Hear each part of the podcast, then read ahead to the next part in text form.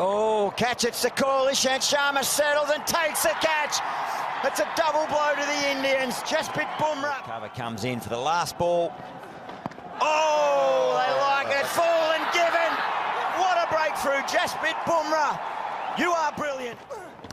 Oh. Ball! Jasprit Bumrah is fired up. How good? Gloved. Is it carried? He's claimed it, Pat. It looked like side, but no. Ian Gould puts the finger up, and that's 5 for Bumrah.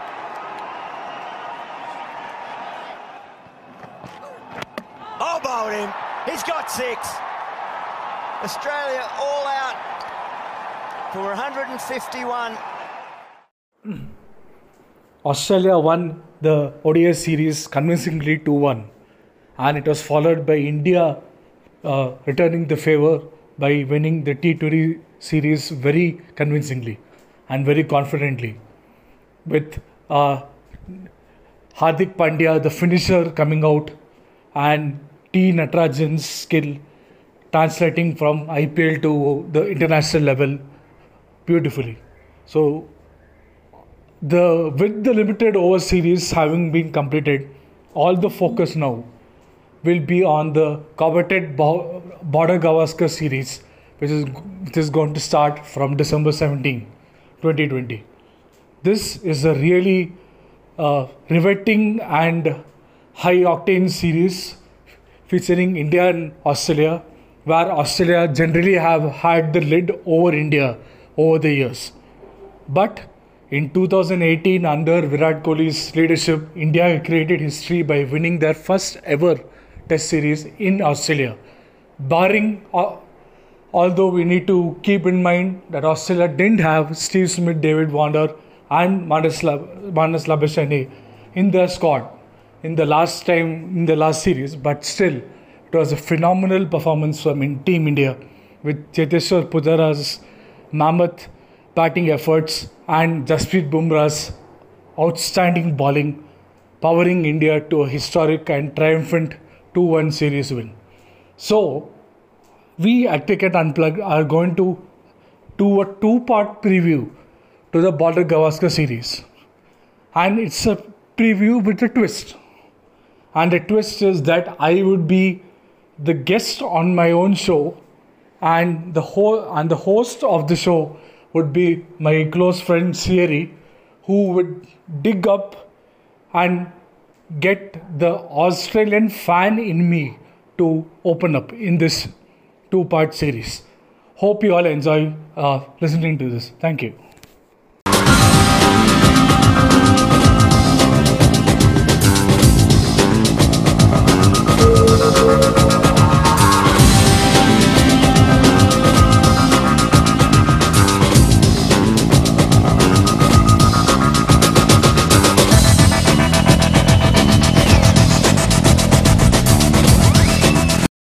Your host for today, and we're going to be doing something different from the previous episodes. As a preview for the Border Gavaskar Trophy, we are going to be talking about our memories associated with India-Australia battles in tests, primarily from the perspective of an Australian fan.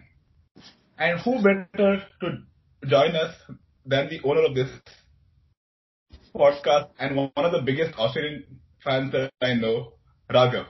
Welcome, Raghav. Yeah, thanks for having me on my show. And it's I think, pleasure to come on for this preview episode as a Australian fan. So, looking forward to it. That's nice.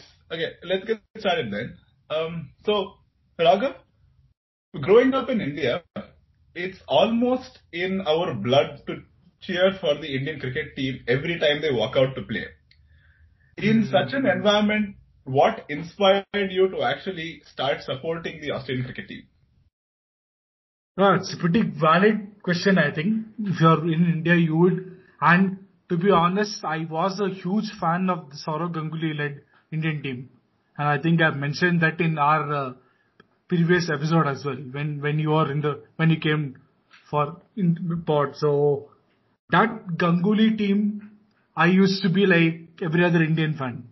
So follow every player and then be part of the journey. But post that, it has tapered off for me, at least personally. And the reasons why I became a Australian fan was one, whenever I looked at Australian cricket in late 90s and probably early 2000, they signified dominance.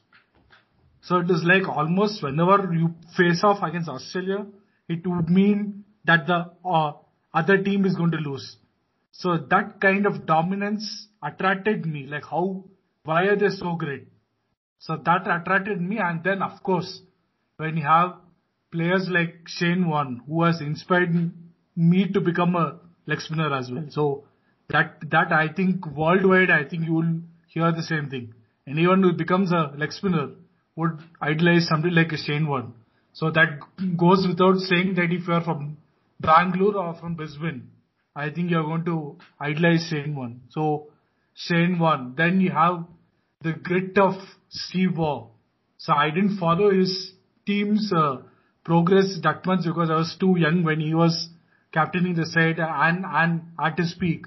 But of course, I remember the 99 World Cup and the epic semi-final. Right. So, which is touted to be the greatest ever one-day game, and I don't think it's tough to find a one-day game which can come as good as that, I guess. So then, post that, I think once I started to follow the game the most, that is post 2000, then you have character like Ricky Ponting come on stage. So just by watching him go about the way he bats, controls the opposition and the way he captain, because it's very easy to, on hindsight, say he had the best team in the world. What is so great about his leadership? But it's one thing to have a team like Ponting, and one thing is to bring out the best, because each one has their own ego, their own negatives, positives. So it was visible in 2011-12 in the last stages of his career where he couldn't handle Australian team in the downhill. But these are the factors. So when I looked at a team, India, to be fair, in 2000, let's say till Ganguly came on as captain, there's nothing much to support as such from an Indian point of view, apart from Sachin Tendulkar's brilliance. To be frank, our emergence of Dravid, Lakshman, Ganguly, nothing much to be a fan, apart from being the obvious patriotic choice by saying, okay, I'm Indian, so I'm going to support India. But if you look at technically analyze the team, nothing much. Only after Ganguly came about, you have some players to back, like Sehwag, Lakshman, so and many more. So these are the reasons which pulled me away from supporting India and moved towards liking, admiring and supporting Australia. And even now, to be fair, I am supporting Australia, even against India. It's not like I support India when they take on Australia. It's been Australia for a while actually, no? So okay, so just to go a little bit in about one of the things that you said. So you spoke about the fact that like the Australian cricket team was dominant and things like that, right? I mean, yes, India probably going to have it difficult now, but they have probably been the most dominant test team in the last few years. So is it just the initial loyalty that actually came up that has kept you with Australia, or is it like is it just that you appreciate the current team too? No, I think to be fair, compared to the team of 2000 to 2008 or 10, definitely this Australian team doesn't cause that much fear, or I think it's a fair playing game when you look at this Australian team. But Again, there are enough world-class players in the team, in this particular test squad, to support this side. Yeah, I agree, and without a doubt, India have been the most dominant test team in the last few years. And I am of the opinion that although we can harp on the fact that David Warner and Steve Smith were not there last time India went, it was not India's fault. So it was their own doing. So Australia have to accept it. And even I am being Australian fan, I truly was saluting the way India went about the win. It's one thing to win the series, and it's one thing to win the series like India did when they went to Australia last time. But to get to your question, definitely I don't think I supported the Australian team as much as I used to until 2009-10. A big part of that was once Ricky Ponting stepped down as captain. A part of my loyalty to the Australian team came down. But there have been players right from Michael Clarke to Michael Hussey to Brett Lee to more recently David Warner, Steve Smith, Mitchell Starc, or somebody like even Josh Hazelwood, Glenn Maxwell. Many people find that perplexing and shocking when I say that, but Glenn Maxwell is among the most talented batsman I have seen, at least when he gets going. He has this frustrating habit of getting out in very weird and bizarre manner, but there are a lot of amazing players, and I would still stick to my loyalty and support Australia. And just to put it into perspective, when Australia slipped to number 8 in the test rankings in 2012, once Ricky Ponting handed over the captaincy to Michael Clarke. That time was the only time, I think, in recent memory where I thought of not backing this team, because they had too many English-like players in their squad. Too timid, and like Marcus North, Nathan Hilfenhaus, Ben Hilfenhaus, they are not Aussies. That there's no fire in them. So that was the only time, to be frank. Afterwards, once things started to come back on track under Clarke's captaincy, I think slowly my doubts and apprehensions also started to go away, and I again started to follow the team. And then what better than the 2015 World Cup to stamp your authority? Yes, it's a home condition, but again, as the old cliche goes, even if it's home conditions or pitches flat, you still have to go out there and score the runs. Right.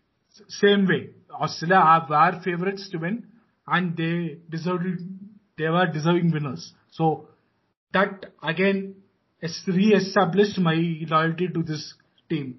And I don't think, despite the 2018 scandal, I don't think it has gone down much post that. So, okay, so some slightly controversial comments there, saying some of the Aussies don't have the fire. Anyways, so moving on. So what are your, when we talk about India-Australia test battles, what are your first memories of, say, waking up to actually watch a match in Adelaide or Sydney at 5 a.m. or, coming back straight from school to actually watch a game in Bombay or Calcutta? Yeah. So I think earliest memories for me actually is the 1999-2000 prize series. So I remember we were in Delhi actually at that time, and this was India-Pakistan, I think, in Brisbane. I think, and it was the only game in the full tri series which India won. So I clearly remember Samir Digay was the keeper, and he was the one who hit the winning run.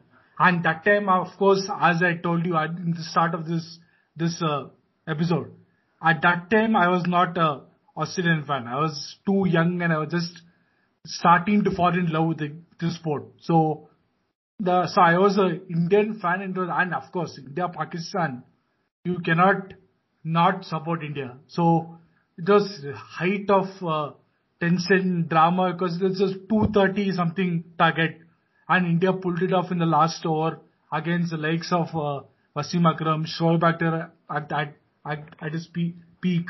So that was my earliest memory. And that series, I don't remember much, to be frank, apart from that. But then again, in Australia, to be specific, the 2003 series, I used to keep an alarm at 4:45. And so that I could catch the half an hour pre-match show as well. Because, as you all know, because we need to go to school by around 8-ish. So you watch 1 hour of good cricket, but I used to watch the pre-match show because that time we used to get a Ian Chappell or a Mark Nicholas in the Star Sports commentary panel for the pre-match show. So it was amazing. That experience getting up when it's dark and chilly outside, because generally, as you all know, the matches happen during India's winter. So it's pretty, I won't say chill in Bangalore, but it's cold. So it's get up, keep alarm, get up, watch the pre-match show, then you build up to the test match. And that was the series, if you ask me, from following India versus Australia in Australia. 2003-04 series was the best by far. So amazing series, and it was good to get a large chunk of that I could watch live. Of course, I caught up on all the highlights after I came back from school, but amazing memories, and the experience itself is very, very, very unique for Indian cricket fan for sure. Especially Australia and even New Zealand. Although, to be frank, I have not got up that early, 3:30 a.m. India time, to watch India-New Zealand game. So, but yeah, overall, I think not only the personal thing, the overall coverage as well. Channel 9, the commentary team, Star Sports, and all the package, the players, everything. So all those fond memories come back now. As I just think about it, those memories come back, and again, looking forward to this particular series for the same reasons, although the commentators on this tour don't inspire much confidence. But anyway, that's all part and parcel of the game. I think we can just mute the game and watch the action, I guess. I agree. Anyways, I'm going to make you do an activity now. So I want you to pick 3 batting and 3 bowling performances from, ever since you started following the Border Gavaskar Trophy. And I want it to be specific to tests itself. 3 significant batting and bowling performances in the last 20 years or so. From the Australian perspective. Okay, so the first performance which comes to my mind is Ricky Ponting's 257 at the MCG, 2003-04. So one reason, the imperious manner in which he went about the full innings, and the perilous situation where the team was around 30 odd for 3, and he came in at a tough time, especially when we had a game before this one in Brisbane, where Ganguly, his opposite partner or captain, he imposed himself with a mind-blowing 148. So although Australia did win the first game, but the bar was set high by India. So it was not going to be yet another series where India will get trounced in Australia. So Australia knew that they were in for a fight and they had to bring out the best. And that's what Ricky Ponting did. 257 and trademark hook shots are plenty, on drives galore, extra cover drives galore. Ricky Ponting in his best would remind you fondly of Virat Kohli at his best. So there are many Indians who might not agree with my opinion, but I think it's actually praising Virat Kohli's batting talent when I compare him to somebody like Ricky Ponting. So just batting talent, I think even personality-wise on the field, like the energy and everything. Right, aggressiveness. Although now he has tapered down considerably, but overall, if you look at Ricky Ponting, now it is, Virat Kohli would fit in the template. So that is the first knock. Second, from an Australian point of view, is I think tough to choose, but I would go with another captain's now. Michael Clarke, 329 not out at Sydney. So it was where, let's say, on paper at least, it was India who are actually favourites, if not to win, but to at least compete better than how the end result actually looked in the series. Because India, just to remind the listeners, India had Virendra Sehwag, Sachin Tendulkar, Rahul Dravid, Devesh Lakshman, Dhoni as a captain and keeper, Ashwin, Zaheer Khan, Ishant Sharma. So the team was really good on paper. So we have this game in Sydney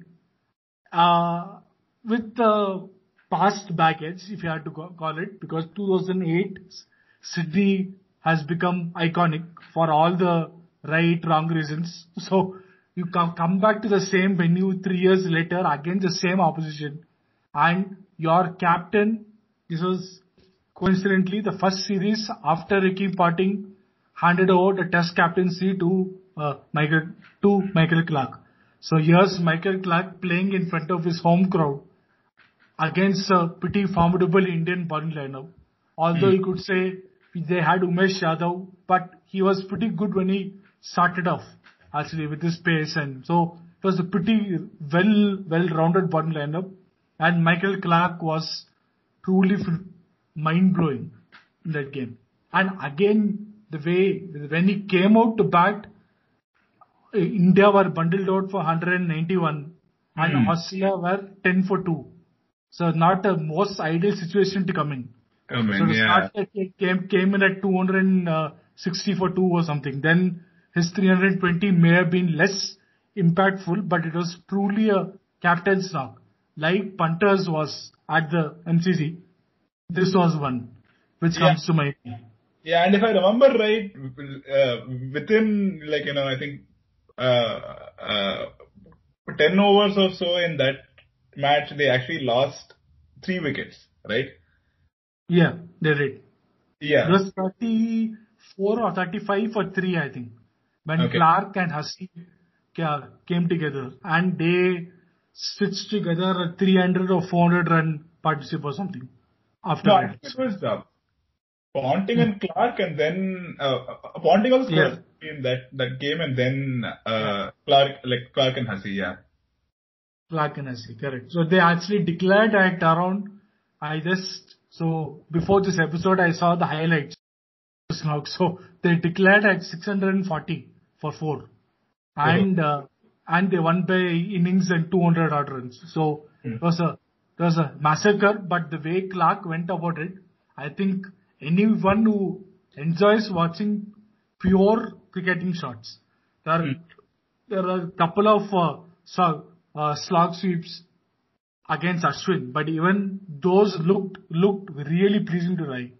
So I think from that angle, that perspective rather, this knock would feature high up there. And I have third performance from Australian thing. There are no specific performances that come to my mind now, but I think I mean, even if you want to specify an Indian performance from an Australian fan's view, go for it. That's a pretty easy one, I think. The 147 which Virat Kohli hit in Adelaide. So now you have the tables been turned. So when you have when your Indian team is going to Australia, you know that there's going to be a lot of verbal battles, there's going to be a lot of mind games. But if you had followed the preview to this particular series, everybody is talking good, everybody is very lovey-dovey, and all are very cozy because of of course, IPL that's happening few weeks before the tour started. But all the talk is all about Virat Kohli, the best batsman in the world.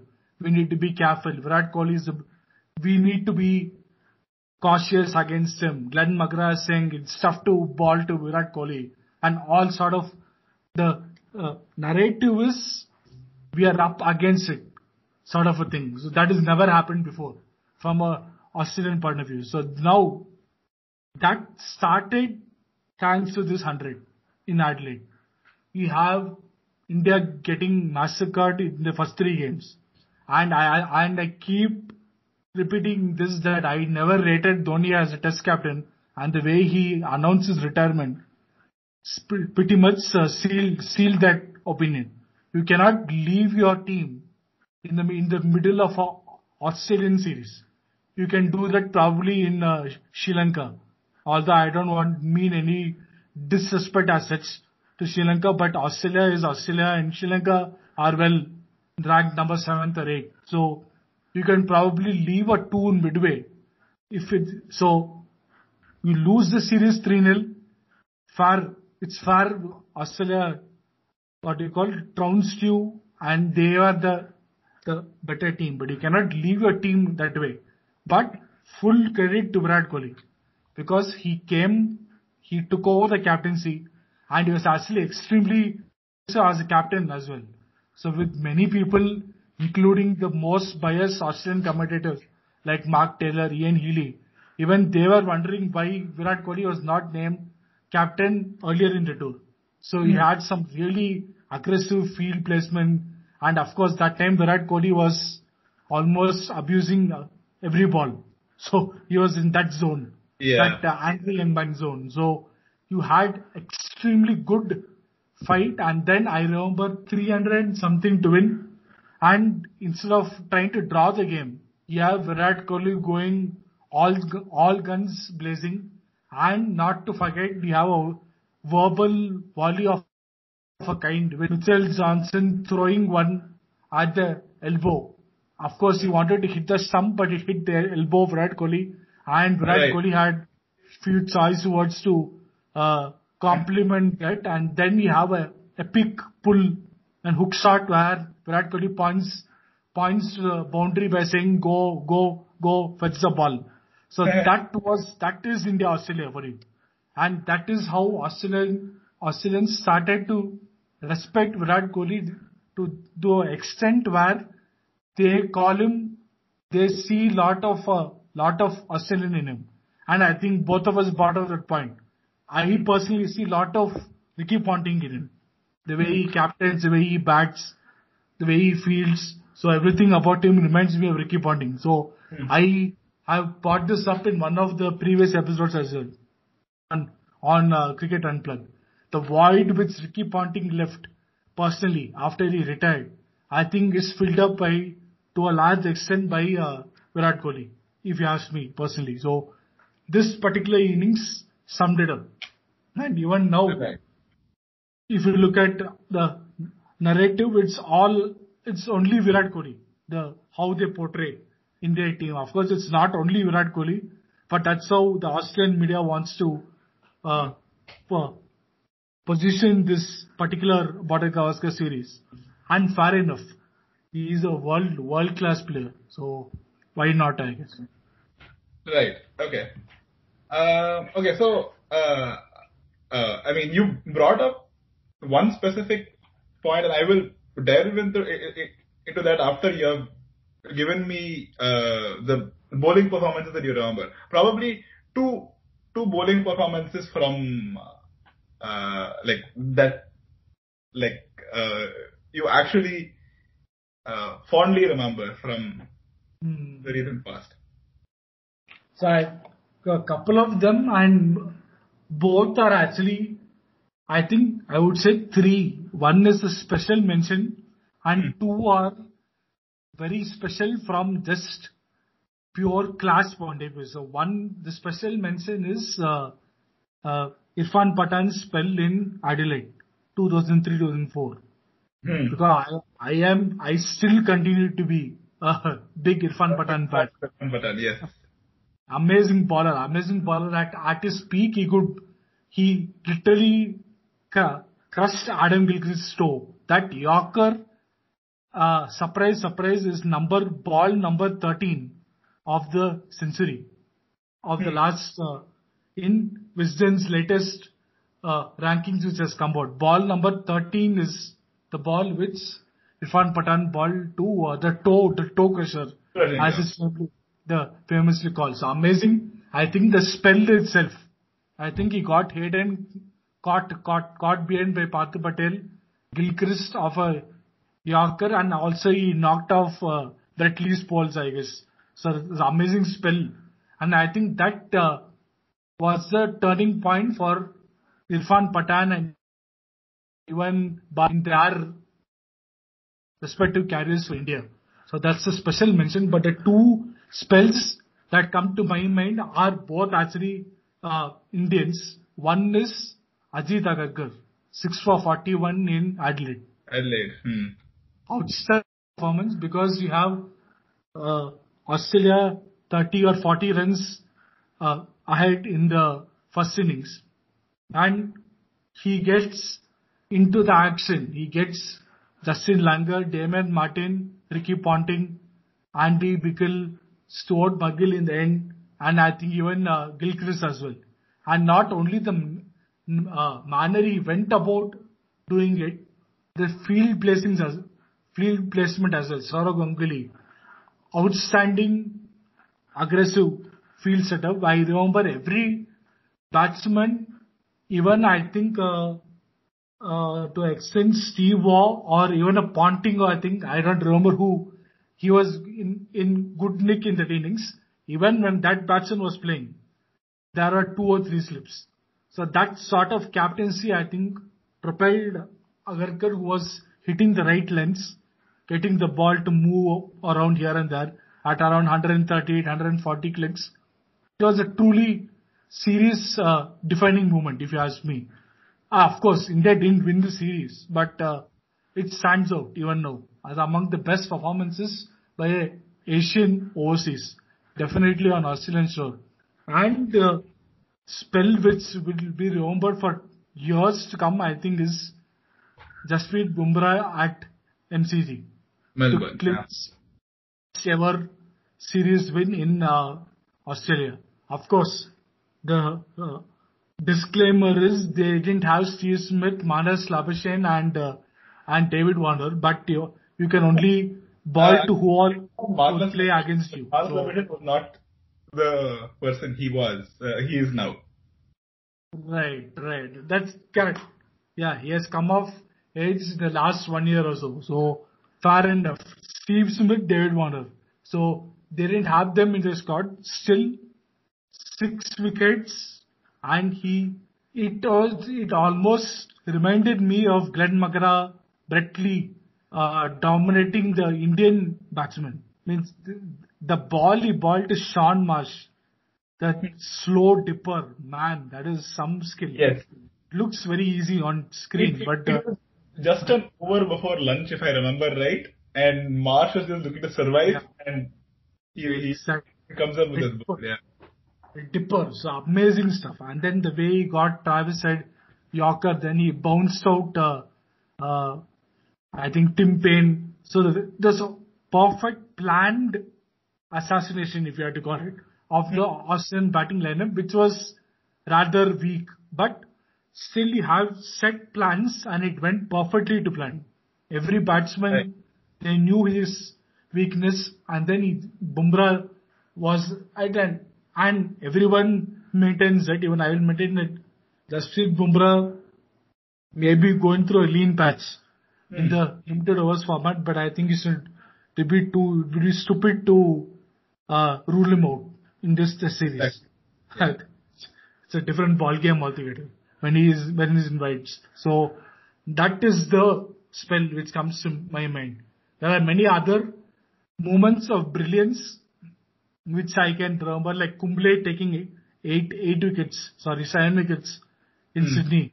That mammoth 700 odd score, which India hit 240, I think Sachin hit in the same game. So and then you have Mitchell Johnson, Mitchell Starc, their dominance at home against India. But I think nothing stands or nothing is as special as these couple of spells. And I think Bumrah will hit his zone when he has the right. So it's going to be a cracker of a contest. Jasprit Bumrah at his best against Warner, Smith, Ravishain in Australia. It's going to be amazing, I think, in a few weeks time. No. Mm. Yeah. It's really nice to hear from an Australian fan that the three performances that he can remember are all Indian bowling performances.